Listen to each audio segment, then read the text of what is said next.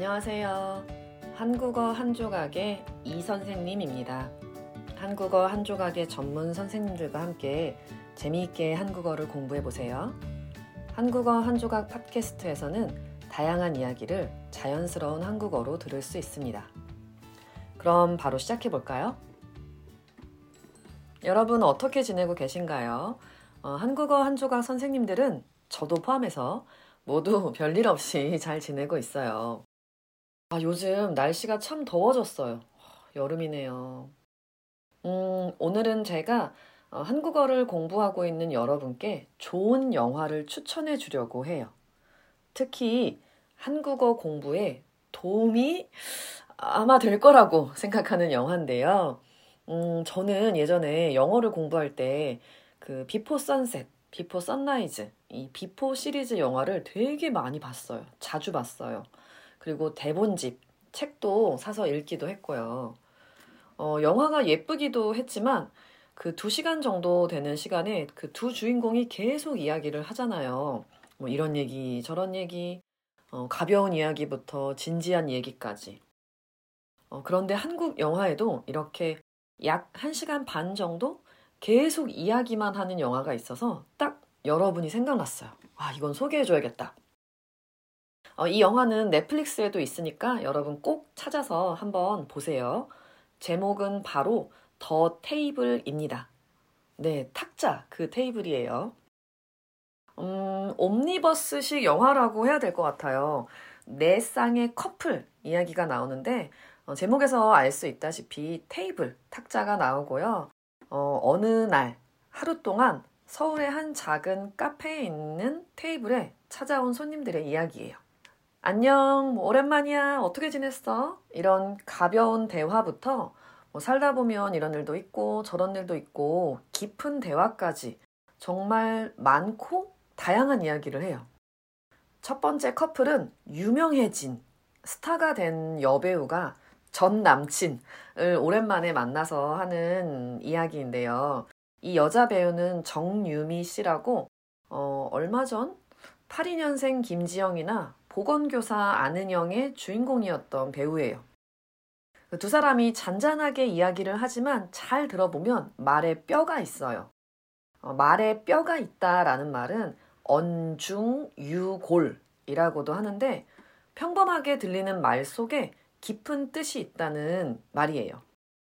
그래서 그냥 아무렇지도 않게 던지는 말인데, 어? 잘 들어보면 다른 뜻이 있는 거죠.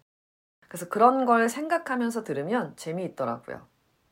음, 두 번째 커플은 간단히 말하면 사랑 이야기는 사랑 이야기인데, 음, 처음에는 남자가 좀 얄미웠는데, 뒤로 가면 갈수록 귀여워져요. 어, 사랑을 처음 시작할 때 그 간질거리는 마음을 잘 표현한 것 같아요. 어, 이런 식으로 네 쌍의 커플이 나오는데 그 중에서도 제가 제일 좋아하는 쌍은 세 번째 사람들이에요. 어, 늦은 오후 카페에서 두 여자가 만나요.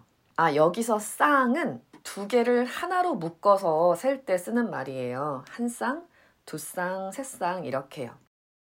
아무튼 이 세 번째는 남녀 커플. 그 남자와 여자의 이성적인 관계의 사람들이 아닌데요. 그래서 커플이라고 하지 않고 그냥 한 쌍이라고 그냥 말했어요. 아무튼 이 사람들은 어, 가짜로 만나는 모녀지간인데요. 모녀지간은 어머니와 딸의 관계라는 뜻이에요. 제가 이 딸로 나오는 한예리라는 배우를 정말 좋아하는데요. 얼마 전에 아카데미상에서 그 여러 부분에 노미네이트 되었던 미나리라는 영화에도 나오는 배우예요.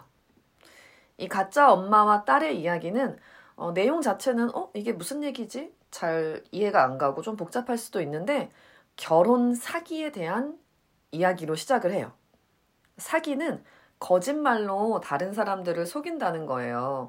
그래서 처음에는 듣다 보면 어? 좀 나쁘고 안 좋은 느낌이 들어야 되는데 두 사람이 하는 이야기를 잘 듣고 또 두 사람이 연기를 보면 어?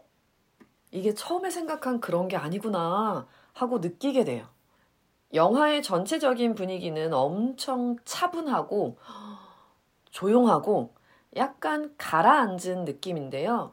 어, 영상이 아주 깨끗하고 예뻐요. 음악도 잔잔하게 들리고요. 이런 분위기를 서정적이다라고 말해도 될 것 같아요. 서정적이다라는 말은 어, 정서를 아주 많이 담고 있다는 뜻인데 정서는 우리 마음속, 사람들의 마음속에 일어나는 생기는 다양한 감정이나 또는 그런 감정을 만드는 분위기를 말해요. 여러분의 마음속에 어떤 느낌이 생기도록 하는 그런 분위기를 보통 서정적이다라고 말해요. 그래서 이 영화는 정말 서정적인 것 같고, 음, 또 이런 서정적인 영화로는 제가 추천해드리고 싶은 영화가 윤희에게라는 영화를 꼽을 수 있을 것 같아요. 이 영화는 다음에 또 소개를 해볼게요. 아무튼 이 서정적이다의 비슷한 말로는 시적이다, 목가적이다, 이런 말도 있기는 한데, 이 말은 조금 어려우니까 어, 여러분 굳이 외우지 않아도 괜찮아요. 음, 저는 일할 때 또는 수업 자료를 만들 때 아주 조용한 환경에서 일할 때도 있지만 가끔은 ASMR처럼 작은 소리를 틀어놓고 일할 때도 많은데 이 영화가 그러기에 딱 좋은 것 같아요. 음, 카페에 앉아 있는데 누가 옆에서 계속 이야기하고 있는 느낌?